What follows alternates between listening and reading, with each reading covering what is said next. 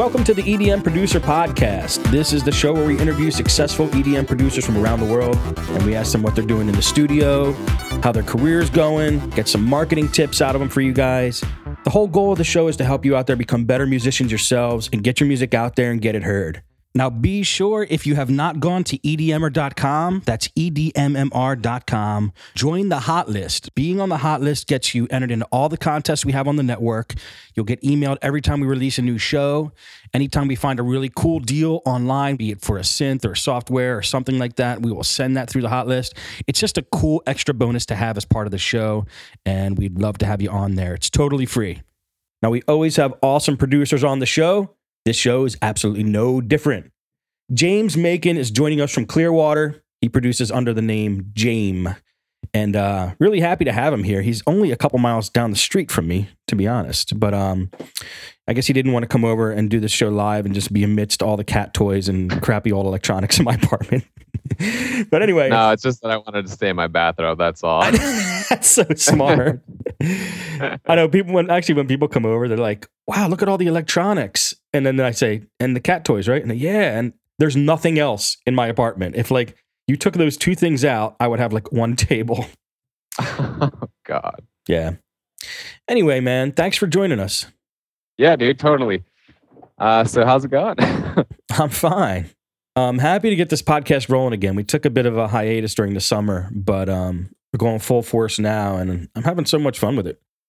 Tell us a little bit more about yourself and the kind of music you're doing these days. Um, well, as far as music goes, um, I like to do music production, um, mostly electronic, uh, maybe like some rock, uh, like guitar elements and stuff like that in there. But um, I've been kind of like all over the place as far as genres go. Like I, I first started out playing, you know, like live rock music and stuff, and then I kind of got into the, um, you know, industrial, I guess you could say, like kind of like Nine Inch Nails or Assemblage 23. I don't know.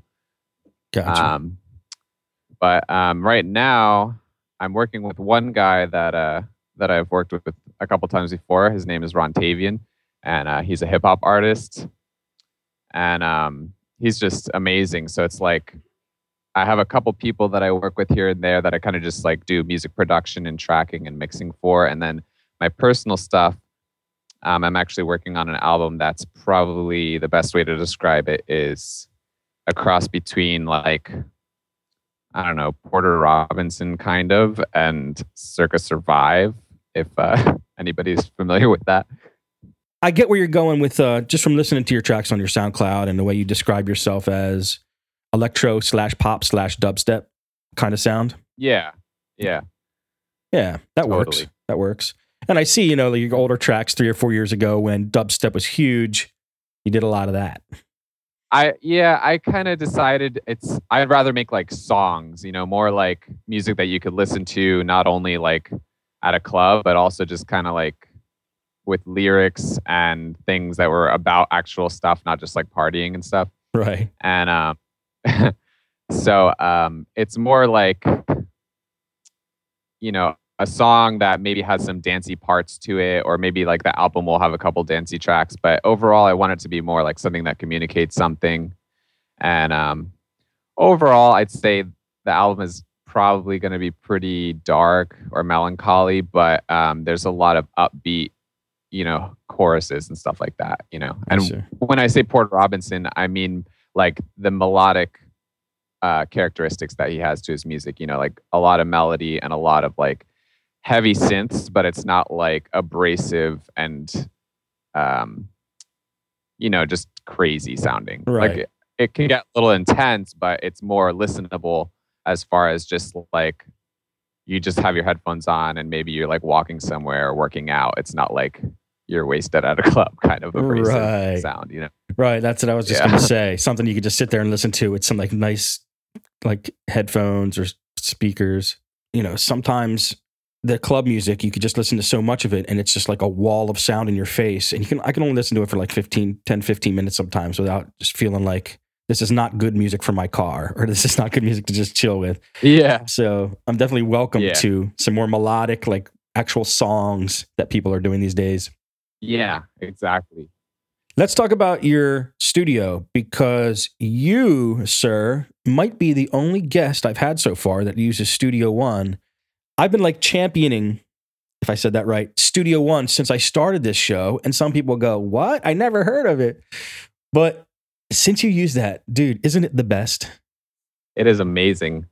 And um, I don't know if you you came across it the same way I did, but um, I used to have Kristal Audio Engine, which was like a free almost like on the you know order of magnitude of um, Audacity, where you know you can't really do a ton of stuff with it. There, I don't think Audacity had like MIDI integration or anything. And Kristal Audio Engine was like the same kind of deal. And I just used it so much when I was younger, and I I was doing like you know the industrial and rock type music, which may seem kind of counterintuitive because there's no MIDI support, but um, um, I just liked it so much that uh, when they actually announced that they were releasing a new DAW, and at the time it was going to be called um, K2, I believe is what they they kind of like working title named it. Okay, and that's what became Studio One, and um, it was a collaboration between the people who made Creative or who made um, Kristal Audio Engine and Presonus. So um, they came out with Studio One, and I was like, oh, this is amazing. And at this around the same time, I actually started working at a studio and I had been using Pro Tools there and starting to like get a little bit into Logic and um, I even explored like Reaper. But um, using Studio One, it just seems so much more intuitive and it had a lot more functionality that was available, plus like direct Melodyne integration, which is really nice. Yes. So that's definitely um, my favorite DAW for sure. That's cool. I didn't know that about Kristal. I remember Kristal. I haven't used I didn't use it much. Was it just a multi-track audio DAW basically? Basically, yeah. yeah. I mean, it only had like two plug-in inputs per channel okay. and you know, I think it had a max of like 48 tracks, so it was like it was almost like synonymous with using like a tape recorder where it's like if you have four channels, you had to bounce it all down to one and oh then God. you could use three more and it was like a pain in the ass for sure, but um you know, I didn't know anything at the time, so it, was, yeah. it worked. It probably sounded good. Yeah, it sounded fine. yeah, I, from what it I know just, about you know, yeah, from what I know about Studio One, uh, I, I didn't know it was from Kristal, but I I do know that the guy who created Cubase, I think, had a big part to play in this as well. He wanted oh, okay. to make something that was much easier, and I think you could actually just turn it on and make music with it. And that's why I yeah. like the DAW. I mean, I've tried them all. I literally bought most of them, and it's just the easiest one to use and it's the most fun and it just fits my workflow. I mean, a lot of guys yeah. use FL and a lot of guys use Ableton and Logic and mm-hmm. I've tried them all too, but just this just goes with my workflow. So I can't like diss any other DAW. But if, right, any, if yeah. anybody hasn't tried this and they've just they think Pro Tools is the best DAW in the world, just try Studio One. Um, yeah. A lot of huge guys are switching over. Like the, the guys who, who do Pro Tools Expert, he switched to Studio One. I listened to a podcast really? called Working Class Audio. He's he had owned a recording studio. He switched over to Studio One. I just love mm-hmm. hearing when that happens.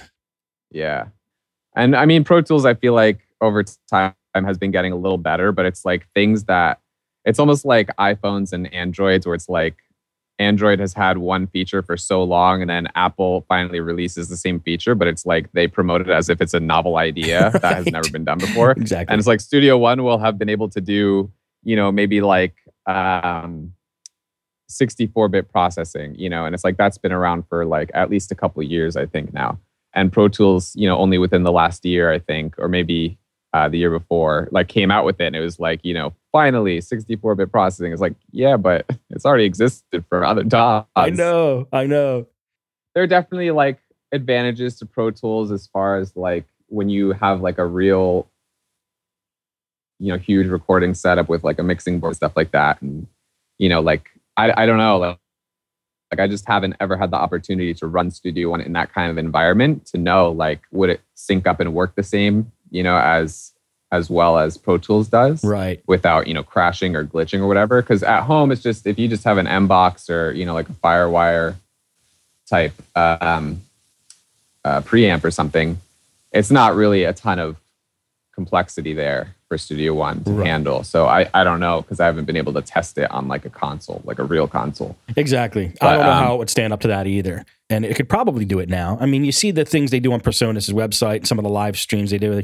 They're they're like using it in a, like definitely pro level fashion, and they have mixing boards and controllers and stuff. So I don't know, but um, I know what you're talking about. You're probably talking about Clear Track Studio in uh in Clearwater, Yeah. where you, you use Pro Tools there. Yeah, exactly. Yeah, there's. I I actually did the art of recording course there. Um, if anybody is ever in the Clearwater area, go to Clear Track Studio. It's beautiful. It's just a beautiful, perfectly put together studio, and uh, there's just awesome people that work there.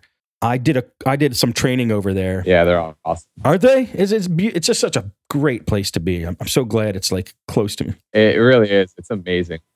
But they use Pro Tools. I mean, you can't blame them, but they use it. And uh, I remember when I was doing this course over there, like three years ago, I, I would say to the owner, I'm like, "Did you ever hear of Studio One?" And he's like, "No, no, no, we use Pro Tools." And he, he's like, "Look at this feature. Look what this could do." and I'm like, I'm thinking in my head, I didn't want to say it out loud. I'm like, yeah, Yeah. like Studio One does that. And then like as the course went on through the weeks, I'm like, Studio One does just about everything you showed me and more. Yeah. But the clincher, and then I'll get off Studio One. The clincher was that uh, Pro Tools at that time had to do real time rendering. Like you actually had to sit through Right. the whole song as you rendered it. And this was not Yeah. that long ago. I'm like, are you kidding me? Like everything we render, we got to sit through it in real time. So yeah, for me that was it was an interesting experience. Yeah, now now you could now I don't think you have to, but um you know, it's just like it it depends on the genre and stuff. It's like they have a lot of gear there that can facilitate a lot of different, you know, types of music, like classical music and like basically anything you could imagine they could they could handle there. Oh yeah. and um it's the uh, i think it's because of the um the hardware that they use is only really compatible with pro tools it's like the digital audio converters that they use and it's like they know that this setup works and that's why they use it and because pro tools is just kind of like the generally well-known industry standard it's just kind of like this is what we use but if you go into one of their smaller studios you'll actually find a copy of studio one in on one of the computers i brought it over because i was working there for a while Nice. So, nice. if you ever if you ever want to use it i think it's studio c that has it okay. Yeah, no, yo, I, there's I am by no means dissing that studio. Uh, the, yeah I get blown away every time I work. Like I walk in there, I'm like, "What is this, Mike? This is new." And almost every piece of gear in there is over a thousand dollars. He only buys Oh, the best. He just only he won't settle for anything less. He buys the best stuff, and that's why I wanted to do this that course. I recommend everybody doing this. Um, if you have a chance to like go or intern or work at a recording studio, do it because you'll see what the best is. You'll learn what the best how it sounds, and then you'll have a good reference point for your stuff. Like I wanted to know what what the pros use, what's the best equipment out there, so I could at least have a comparison to something I'm doing at home. And that that studio Yeah. nailed it for me. yep totally All right, James. See, you get me started on Studio One. I don't shut up, and this this show is supposed to be about you. All right, so uh, tell us about your workflow. Like, how do you write a song typically? Do you have any uh, kind of standard things you do? Um, that's been something that's changing, or that's been something that's changed over time. Um, I used to just kind of get on the computer and um, mess around until you know I got something that I liked. This is you know as far as electronic music goes, and then I'd kind of like write some lyrics outside of that. You know, they just were kind of like totally disrelated, and I'd try and match things up over time. But for this album, because I kind of was going through a little uh, you know rough time of not doing anything at all for like over a year. So uh, in order to try to get back into it i decided to like write out a whole like strategy i guess you could say as far as like how to tackle doing this album because i have a ton of ideas. And um in order to do it what i did was uh basically i decided the first thing i'm going to do is write the songs as far as lyrics and just like a basic chord structure goes Okay. and that's something that's really easy to do you know you just pick up a guitar or if you play piano you use a piano or whatever and um, you know record it on your phone or what i did is i took my laptop outside and just kind of like used the shitty laptop mic just to like pick up the sound of all the different tracks so that i had my basic pre production done you know like Right. the general format the general like what the lyrical melody will be like and whatever. So it's like, and if you go to clear track, they'll tell you to do something like that as well. Like you want to do your pre-production before you go to track. Um, and so I kind of like expounded on that. Like maybe if I do this, it'll help me kind of get things going. And it did help a lot. So I basically went through and I picked like the top 12 songs out of maybe 20, 30 that I was doing. And I was like, all right, these are the songs for the album. And so then from there, I go to the computer, you know, like the actual setup with the monitors and everything, and I start fleshing out, you know, how I want the sounds to be as far as sound design. And um, sound design is something I used to spend a ton of time on. Right now, I think um, after you know after doing this kind of music for a while, it's like organic sounds are really nice to work with because it's like using a guitar. It already has so much um, it's already it sounds so much like a guitar. It's like you, you're not starting with just like a simple sine wave and then you have to like figure out how to make it sound like what you hear in your head kind of a thing, you know? Yes. So it's like I'll use a lot of guitars and stuff like that just to kind of like put some foundation. And you may not even know where there's a guitar in the song because I've I've screwed with it so much that it doesn't sound like one anymore. But um, but you know, I like to have like a little bit of that mixture. And then as far as the synths go, um, you know, I use all of like uh, Native Instruments complete package, so it's like massive and all the other stuff that everybody uses. But um, I have spent a lot of time over the past years learning, you know, how do I get this sound? How do I get that sound? And so I generally am able to throw something together really quick, but I don't want to spend six hours sitting there tweaking. You know, I just want to get it all out and done. And then after I've got like the whole format done, I just kind of go through and I add all the little details and any other overlays and any vocal harmonies or whatever. And that's pretty much how it goes. No, it's cool that you do that. And it's, it's smart putting down like a, getting like a bass down, like a bass song with chords and lyrics. Mm-hmm. Because you, you have to start somewhere. And I think that's where a lot of people fall down is like they don't know where to start and it stops them right there. So the fact that you just lay it out, even on a crappy mic, you have something to work with then after that. It's, it's a good way to exactly. do it. Exactly. Yeah and otherwise it's like what i what i found is by just trying to do everything all at once all the mixing the mastering and everything at the same time if you really like are in high energy creative mode that can work but what i've run into is i'll write like the beginning of a song or like just a part of a song and it will be it'll just sound so amazing but then i get stuck and i can't continue because i just didn't really think the whole thing through and it's like oh well now i don't want to like fuck up this part because that sounds so good and I'm going to make something else that's just mediocre. I, I, and then what ends up happening is you pile up all these tracks that are just like 30 second, a minute long, and you just never finish it. and so it's like, I'm trying to avoid that by doing the whole format first. Dude, you just explained exactly what I do all day. Like, or not all day, but like all my songs are two, four bars or two bars. That's it. And I stop. It's yeah. exactly how you described it. So I'm going to take your advice and just try to write a full song and then put it in there.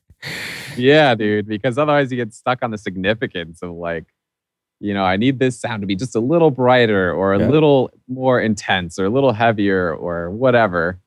And you just spend hours on that shit. And I could spend hours on that shit still, but at least if I get the format down, I know that there's like, I'm not done until I've completed that whole song. Right. There's like more you know? song to add after the beginning. It's, exactly.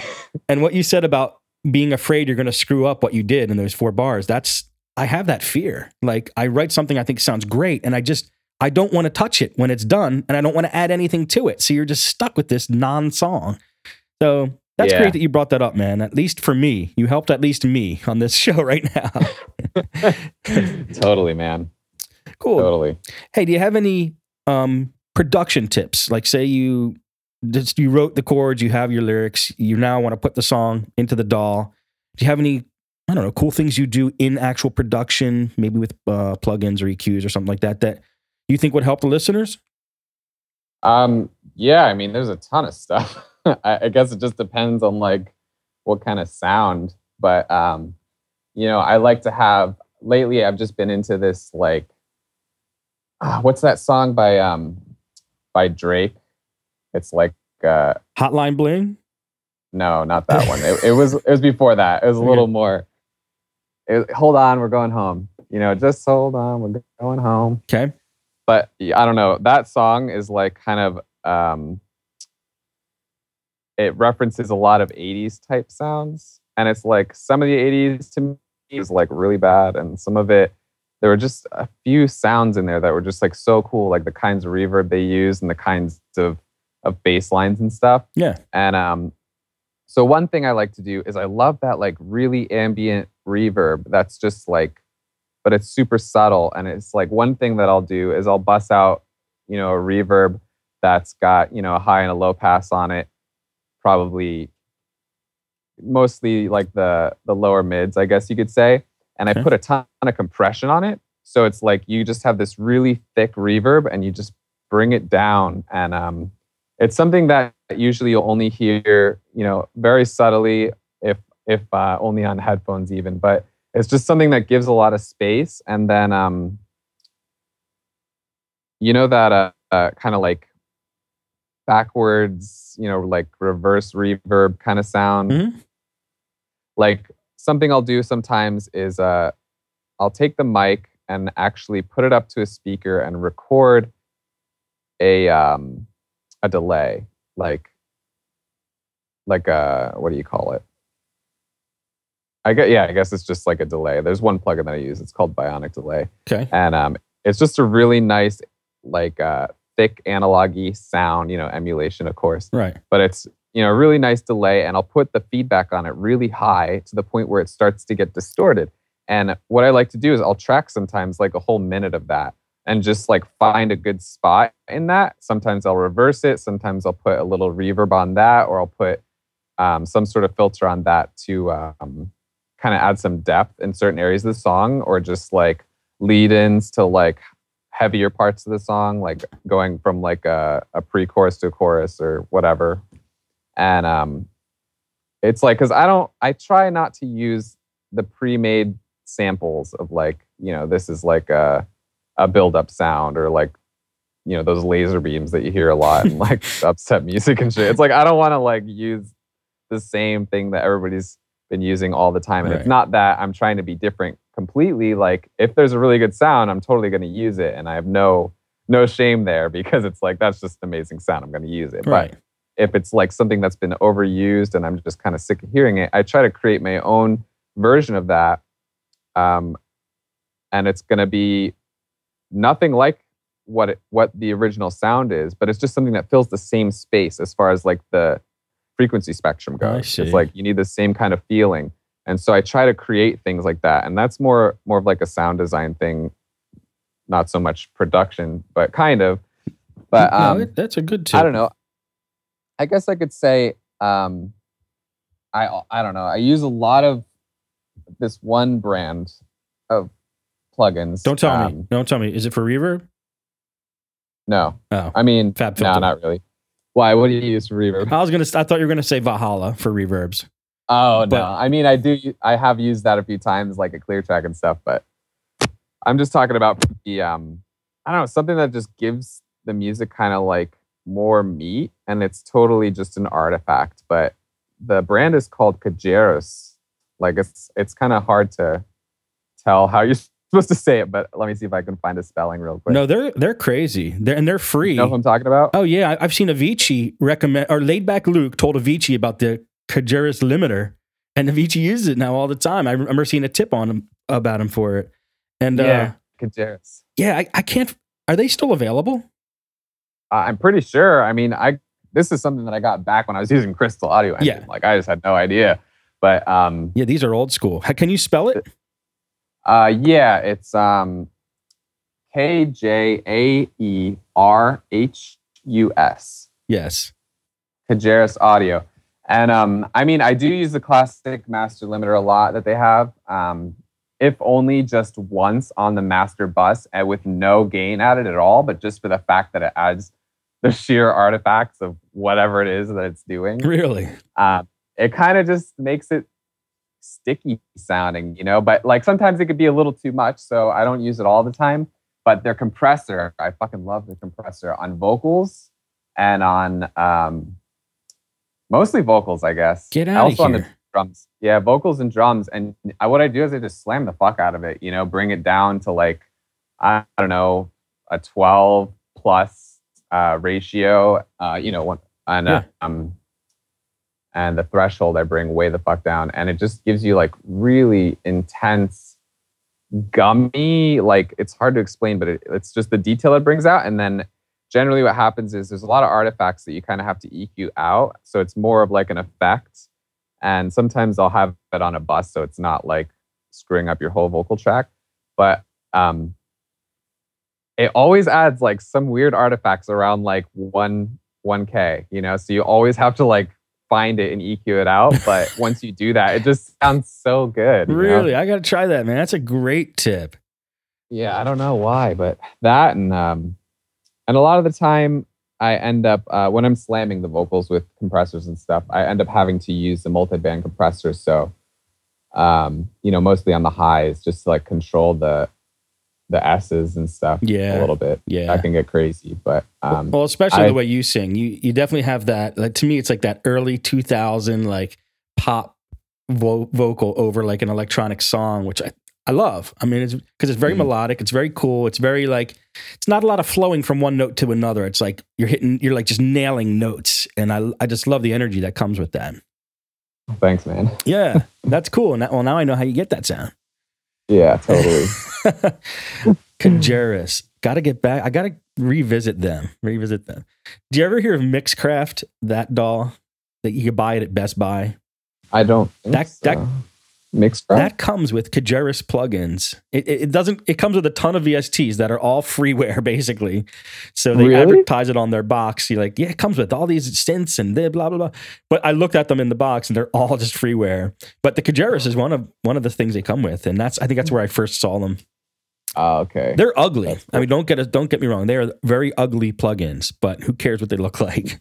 Yeah, they're they're a little rough looking, but you know, I look at them and I I love it. Like just because I've had them for so long, and it's like, oh yeah, yes, you know, the fucking classic compressor. Yeah. I'm using this right now. You know, and it's just I've, I guess I've gotten used to it, but definitely not not anything like the newer plugins now are all like super modern and sleek looking. So Yeah, exactly. and there isn't there isn't much of a there isn't much of a um you know indication that like most other compressors will have of like how much it's compressing it just has a little red light that kind of blinks at you when it's compressing but um oh there's another one though uh you know the gvst series GVST, plugins g like goat like goat. Yeah, I don't know them. I don't know. okay them. well they're another they're another bunch of there's there's three that i use there's Kjaerhus gvst and mda Hmm. and um gvst has a compressor that i also love to use and that's a lot more graphic like shows you what's going on you can see and i kind of use that as like a second compressor over the um the first compressor it's like with the Kjaerhus compressor I use that to kind of like bring out all the detail and give a lot of attack. With I usually set it with a, a long attack setting so Yeah. that it's really rhythmic. And then I use the uh, the GVST plugin. Uh, I think it's Comp Two, or they have two different ones. That's part of their package. It's free, and um, I use that to kind of like limit it almost. You know, like I let it get through a little bit, but it's just to kind of bring it all down and uh, kill the dynamics a bit. You know I see. Just to tame it a little bit. just to tame it yeah and um that's great for that also but um yeah that and then um there's one one reverb that i could highly recommend too i don't know if it's as sophisticated as valhalla like as far as all the different options and stuff like there's a ton of options and modulation and stuff but it's called the uh glace verb i think delay Really? i don't know if you've ever heard of that one it's just like super huge sounding Glace It's verb delay. huge. yeah glace verb Interesting. And you say it's super huge sounding? yeah it's just it's really nice and um oh one other thing i guess I, i'd mention as far as like making things wider and more ambient obviously you know i'm sure a lot of people know this but using like stereo widening plugins um, one thing that studio one comes with is binaural uh, binaural panning. And um, this is actually something that mike from cleartrack defined to me like what, what this means is uh, apparently binaural panning is like a technique where you have like what you would imagine is a person sitting in a room and you put two microphones in the in place of where the person's ears would be and you track like this is you know old school like analog recording Yeah. and you would track a band or whatever you're tracking with the main mics you would do this as kind of like the room mics and um, it's a stereo technique because you're using you know the quote unquote left and right ears of a person to get that sound and so this plugin i guess is trying to emulate that kind of but um, really it's just a stereo widening plugin it's But, um, and it is, works- it, is it called binaural pl- or binaural um what's it called binaural chorus panning Panning? binaural panning and it's yeah. in Studio One. yeah that's that comes with studio one Wow, at least. Uh, try that. you know the the pro version or Yeah. whatever it is Yeah, I have not Yeah. used that yet. I probably Yeah, know why because I probably didn't know what that meant. well now you know now I know. That's awesome. See, Studio One tips. Well, I should start the Studio One podcast. yeah you should Everybody should convert. Um, cool, man. I love these tips so far. And I, I'm looking at some pictures of the GVSTs. And then you said Mm-hmm. MDA is another freeware batch of plugins. Yeah, MDA VSTs. Yeah, they um they're a little bit less sophisticated, but something that I've used from them quite a bit is their overdrive um, for vocal distortion on like a bus track, and um, it just gives you like a really fuzzy uh, strokes vocal sound. You know the strokes? Yeah.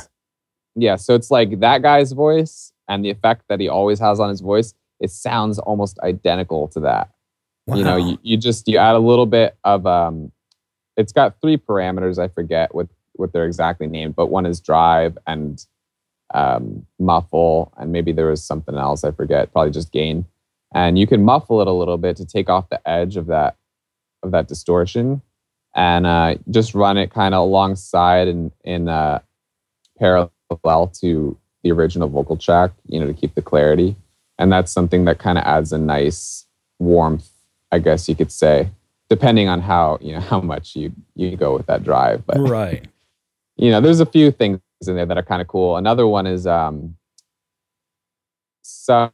What is it? Sub? Sub bass synthesizer. Sizer. No, it's like a sub distortion thing. I don't know. It basically it uh it takes whatever you're you've got the effect on, and um it it separates it and brings it down an octave or two, or I think it goes by semitones also. But this is something that you may not really need or have a use for in today's technology. But back in the day, I used to use this um, to turn a guitar into a bass guitar, Right, kind of, you know, right. like make it into a synth. But it's still kind of cool to do stuff like that with, you know, just add a little, a little layer, like especially if you're going for like some weird, like um, without having to use auto tune or melodyne to like create a lower octave version of something that you want kind of roboty sounding. Right. Right. But um, I mean, there's tons of tons of stuff that I use melodyne for that have nothing to do with the vocals, Really. and um, that's something that I could go on and on about, but I won't. No, let's well let's let me just say first of all, like with just with these freeware plugins you mentioned, they each come with Mhm. like a suite of stuff. Like you probably just gave us a hundred plugins to play with for free just now in that in the last five minutes. Yeah. yes, something like that. Yeah, So that is awesome. I'm gonna mess with these. Um, yeah. Also, I mean, if you want to know like what I what I use and I love, and I also have to tell you Bionic Delay, which I briefly referenced earlier, is something that's amazing. Um, it's just one of the best delays I've ever used. I still like it's just something about it. Everything else that I've used sounds really sterile. Like even what comes with Studio One, it's useful, but um, you have to do a lot to it within the settings to get it to sound not super sterile. even You know the what I mean? analog Like- delay in Studio One. um, I don't know about that one. Okay. Maybe maybe I've just never used that one, but the one I'm thinking of was just uh what I- was it? I agree with you. Beat delay. It's Beat delay. Yeah, it's, yeah. it doesn't. I use only analog delay in Studio One. I've I've noticed the same thing. okay. Well, maybe it's I've just used bionic delay for so long now. I just never really had a reason to look for something else. And this is Bionic Uh, Supra delay from interruptor.ch. Uh, let me check it out. And it's Orange. The version the version I'm talking about is orange. really And um it took me a while to find it. oh, is it after, the you know- analogic delay? It is Bionic Delay by the Interruptor. Got it. I see it now. You're right. It's called Bionic Delay. It's it's kind of three almost at the bottom of the screen if you go to theinterruptor.ch slash VST underscore donation where blah blah blah. Just do a Yeah. search for Bionic Delay and it'll it'll come up. It's towards the bottom. Yeah, it's orange. And look for the orange one. Look for the orange one. There's another one that they also have, but the orange, I mean, I the other one might be good too, but I just know the orange one is the shit. Are these you know, freeware um, too? yeah, it's also free. I mean, almost everything I use ex- except for Komplete uh, or native instruments is free. Wow. You know, most of the shit I use is free unless it's a virtual instrument. In that case, I, I don't have a ton of recommendations for free virtual instruments. Honestly, complete audio is just, they just kill it. I know native instruments You are like taking over the world. But one quick tip I want to say on uh, this this delay is um, there's a, an offset that you can do on either side. You know, as far as uh, a stereo effect, you can kind of like just throw it off by a couple milliseconds on one side, and that gives you a ton of expansion in, in the stereo field. So that's something I do a lot of times. Um, yeah, I mean, there's one thing. Um, I just wanted to see if I if there's any other plugins that I that I'm forgetting.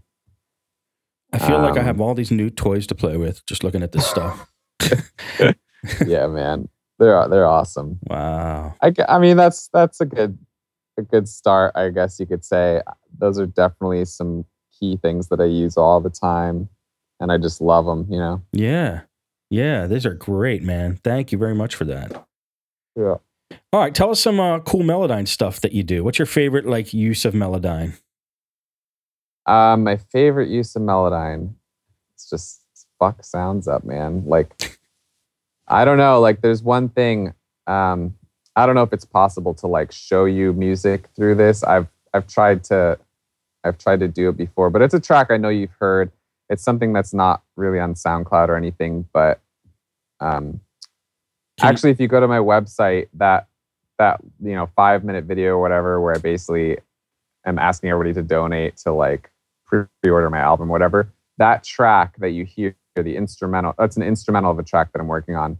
And there's something that I do with the guitars there, where it's like clean guitar on the hard left, and then just fucked up Melodyne guitar to the right, and it's just like this weird, like I don't even know how to explain it, but it's it's like pitch shifted guitar, like up and down, like random octaves all over the place, and it's literally like you just got to do it. You just got to put Melodyne on it and like and just crank all the all the um the formant, you know, not maybe not the formant, but I'll do it occasionally. The formant and the um Like all the correction what do you settings? Yeah, the the modulation, the voice modulation, Okay. like what you would normally have in the voice. You know how you get the T pain kind of sound by taking out all of the human modulation that goes with uh, a note when you're singing. Yes. You know that kind of natural vibrato. You take that out. I forget if it's called like um, pitch modulation or something like that. But you basically strip that, and um, you maybe try bringing everything up an octave or down an octave. But in any case, whatever you do, any anything that you do in Melodyne leaves like horrendous artifacts when you're doing, especially things that aren't vocal related. Okay. And now, I mean, I'm at the point where I can hear Melodyne on like anything. Like it doesn't matter if all you did was put the effect on there. As soon as you tweak one knob, like 1% at all, it's like you get a slight chorus effect or like a, a phasing issue that Right. goes on with, with vocal tracks usually. You know, it's like ever so slight, and most people wouldn't notice it, especially not like within, you know, all of these other instruments and stuff going on. Like you can usually get away with it if you're just doing small corrections, but um, it's still there. And so I've noticed like putting on a guitar or like maybe your guitar is a little bit out of tune, and it's like yes, technically like you can go in there with Melodyne and pick out notes in um, uh, what is it? chord detection mode or whatever, where basically it can pick out all five different notes of a chord that you're playing and you can tweak one of them, but it screws up the sound so bad. And um, I try to use that to my advantage and use that as kind of, yeah, kind of use that as like an effect. And um, I mean, some weird sounds, man. Like, I don't know if you've heard like put down your cards. That's, that's one of the tracks that I did. And that was like a dubstep, you know, crazy track Yes. But, I did um, hear that. a lot of the weird vocal sounds are just all like fucking with Melodyne. Really? You know, and then chopping them up. And I don't like to chop things up in Melodyne because uh, it's not not very good for that. Like you can do it, but it's a little bit hard to keep track of things. But what I'll do is I'll um I'll just screw up the sounds a lot and then um it's literally just like random. you know, it's just pull pull things really high, pull things really low.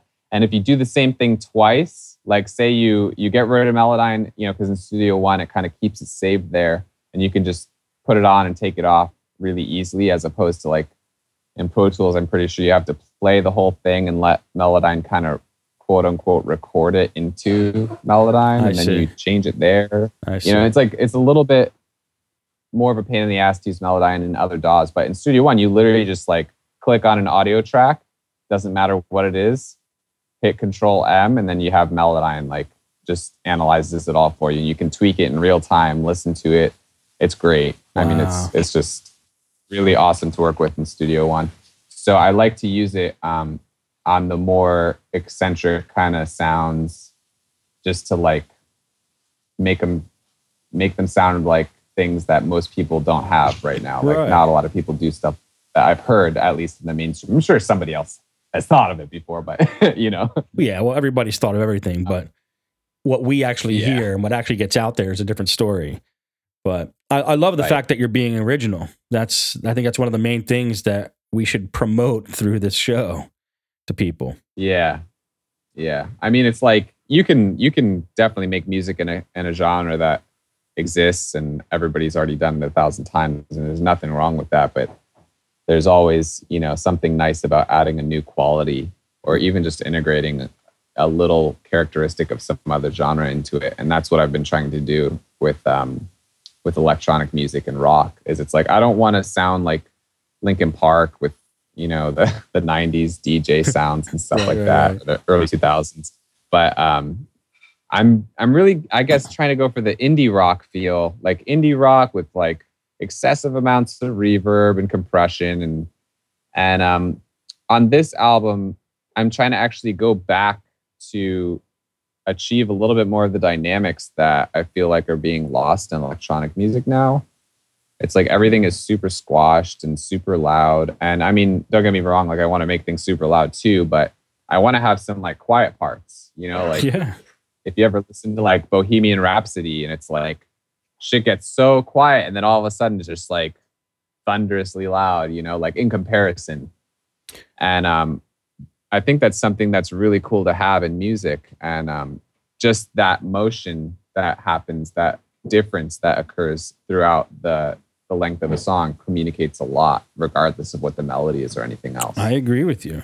In fact, it's a shame. I think I would like a lot of songs I hear on the radio much more if they just had more dynamics. I, there's only so much sound you could like throw into my ears. It's like Right. watching the Transformers movies. yeah. You know, it's like it's an assault on my senses. Um, so yeah, I think some songs would just be better if they uh, chilled out on the squashing and the loudness war. yeah yeah i mean i'm i can't i can't say that i'm totally like on one one side of the you know of the war either though because it's like when i make like really crazy electronic music i'll definitely like crank that shit and make it really intense but i don't want that to be what i'm known for you know what i mean like Yes. that's just kind of like for fun i know like that's what kids like and it's like it's totally fine like people can like that no hard feelings if you aren't into Bohemian Rhapsody, but I want to have something that's kind of like a crossover that has some of those characteristics. I want it to be like a dynamic change. You know, I don't want everything to be like. I was going to give you the example of like listening to Linkin Park on the radio. It's like, at least this is what I found is you get like a really loud chorus or a really loud verse and then switches over to the chorus and it actually drops a couple decibels in volume. It sounds like like it's just so slammed that the radio compression on top of what master compression is already on the song. It's just like way too much, I see. and uh, it doesn't sound good. you know, and I want I want the music to be you know really good, and I want to maintain the clarity as as best as I can. You know, being like a at home producer or whatever. And I feel like working at a studio has definitely given me a lot of insight as far as how to accomplish that, even with um, you know, only working in the box without any out gear equipment really. I see. And um and people just tend to screw it up, you know, trying to make things as loud as they can and and once you bounce it out and it's just it's not going to sound good if you if you can get your music on the radio an overcompressed song just sounds way worse Exactly. I know. I'm with you. I'm with you. It's a shame. It's like you have this Mhm. perfect product and then it's like somebody steps on it, you know? yeah exactly Well, very cool stuff so far. Um, let's just cover a couple more things real quick before we end off. okay Now, uh, you've been doing this a long time, and you know, you like you said, you play guitar. What other instruments do you play?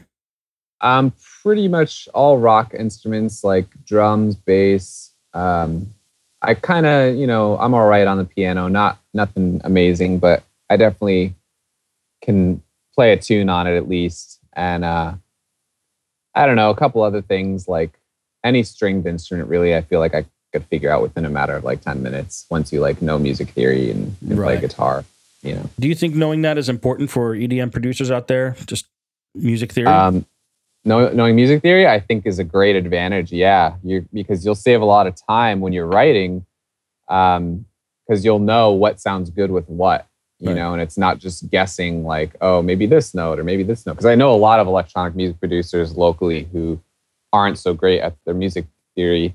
And um, what what generally ends up happening is you get a, a lot of monotonous sounding music. You know, it's like the same kind of note throughout the whole song, maybe with a bunch of different sounds, you know? right. And um and if you know a little bit of music theory, you can do a lot. Like I I fucking love it, man. Like the kind of music that I play on guitar, um, it's generally a kind of a battle in itself trying to convert that into an electronic song. But if you use subtle enough instruments and stuff, you know, trying to get like seventh chords in there or um, you know, my my favorites are like minor and major sevenths. That's kind of like um, another electronic producer you could probably think of is uh, Wolfgang Gartner. You know, uses Yes. a lot of a lot of uh, uh, classical kind of chords and stuff like that. And I love that shit. And um, I don't go quite that crazy with them, but knowing you know that those kind of chords exist and knowing the theory behind you know how you could um, make a chord progression is really handy. And um, if you don't know that, you're kind of just stuck there, you know, staring at your MIDI keyboard, like, well, hopefully this sounds good, or maybe Right. this, maybe this. And right. I feel like you save a lot of time. I do too. Also, you know, trying to trying to even uh, go from one song to another. Like, I don't actually do DJing like live or anything like that, but I know, you know, some of the people who DJ, it's like they're great when it comes to rhythm and being able to match beats and uh, and maybe even throw a couple filters in to, to transition between songs. But if you knew music theory and you knew like the key that certain songs were in, you could actually really make things um, integrate well by picking another song that's in uh, a key that would make sense to transition into instead Right. of just being completely random, you know? Right, right. And if you did know theory, you would know it maybe it doesn't have to be the same key. Like you could go from a song It in G to a song in D, and you know that most of the notes are kind of the same, so you can still get away with it, whereas somebody Exact- else wouldn't. That's cool. Right. Cool. Now, um, has there been like a standout moment in your career so far? What has been the coolest moment for you as a musician so far in your life? Hmm. That's kind of hard to say. I mean, I'm not really like a huge artist, you know, like I don't think that many people really know about me. But um, one thing I guess that was kind of cool is some kids from uh, from Norway. One guy who I think is doing really well now. He recently um, started working with uh, Axwell, and um, his name is Lars. But he he hit me up a couple years ago to do vocals on a track that he was producing, and then it was like we did two or three tracks, and then the next, you know, I think last year I did a similar thing with another artist, you know, from uh, where was he? Denmark.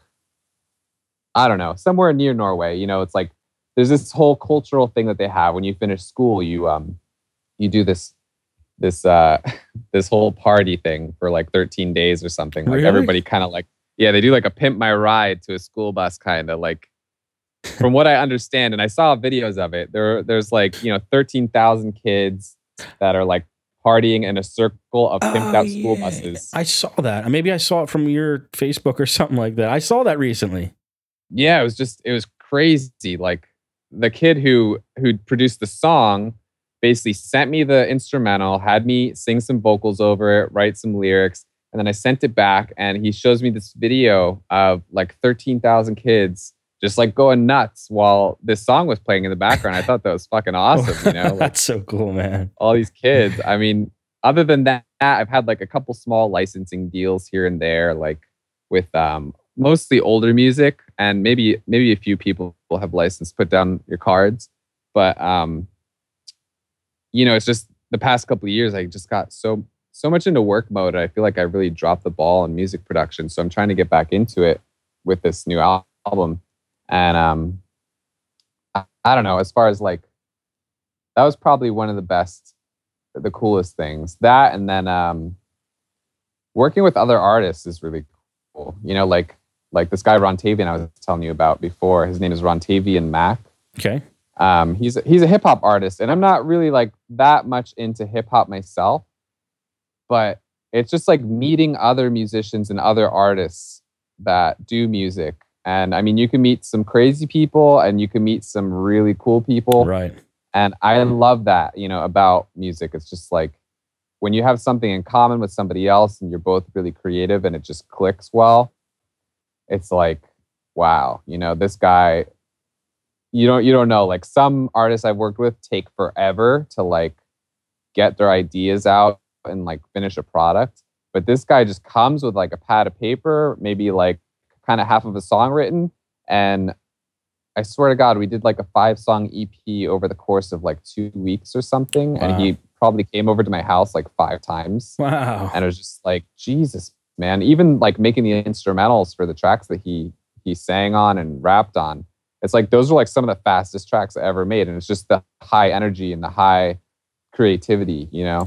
I love that. I, I love, you know, people who can really just crank out production of music Mhm. or production of any type of art even and just keep making new stuff instead of being kind of stuck in something for weeks months or years um, to me it's kind of like a indication of like in my opinion it's an indication of their skills like if they can just crank out awesome stuff and not Yeah. focus too much or get stuck in the past or in something they're in you know i think they Yeah. they're more able as a musician Totally.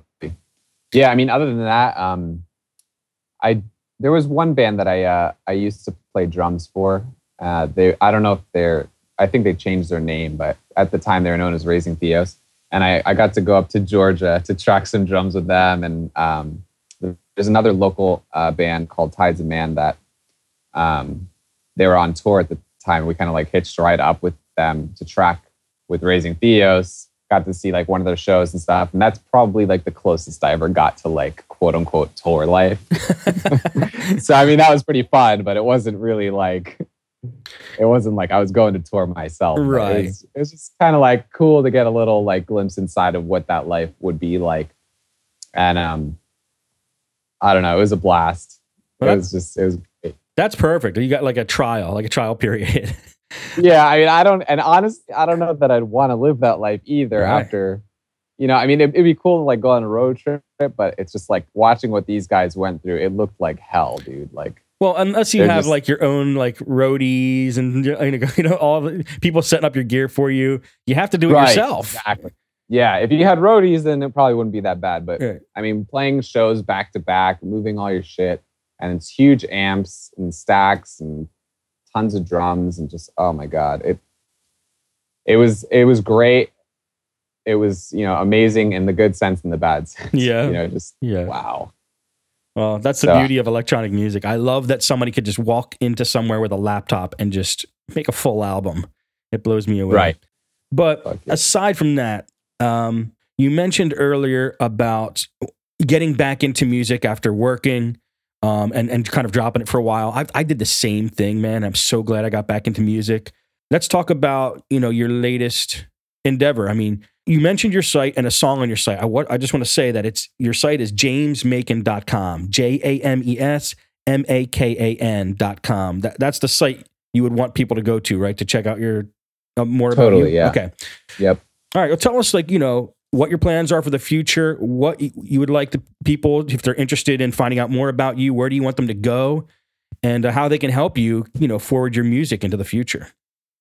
Um, well, basically, if yeah, if you just go to my website, you could find out probably everything you'd ever want to know about me, if not more. and um, you eat ants, and, or you used to eat ants. Yeah, yeah, exactly. You know, as a kid, got to get my protein. But um, um, yeah, there's some embarrassing stuff on there too. But whatever.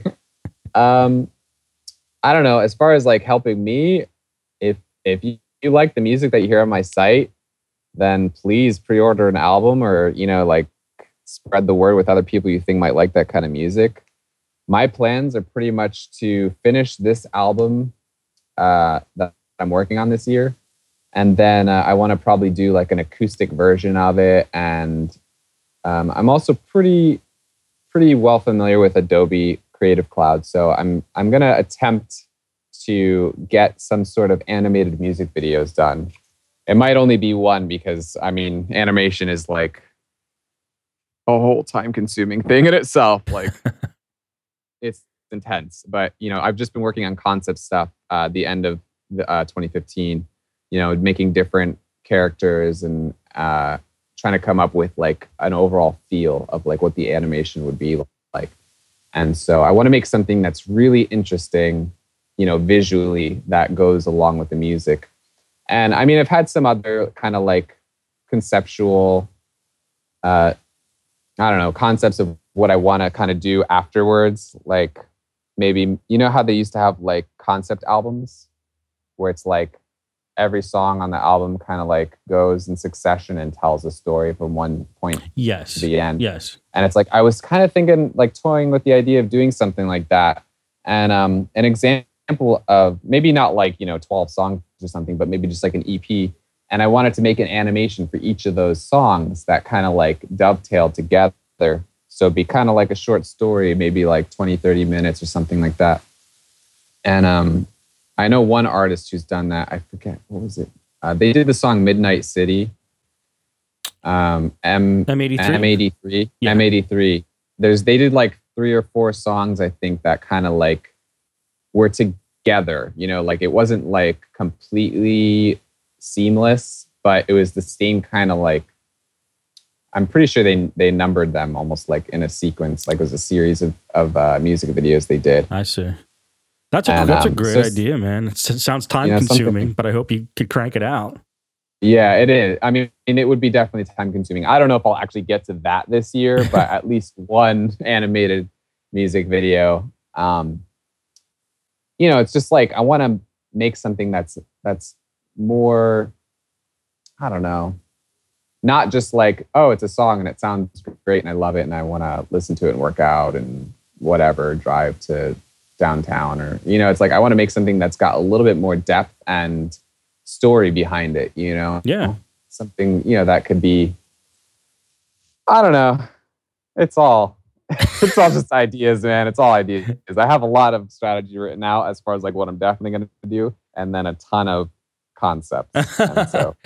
I know it's isn't it a shame when you're extra creative and all this stuff just flies into your mind? oh my god, it, it's it's a blessing and a curse, I guess.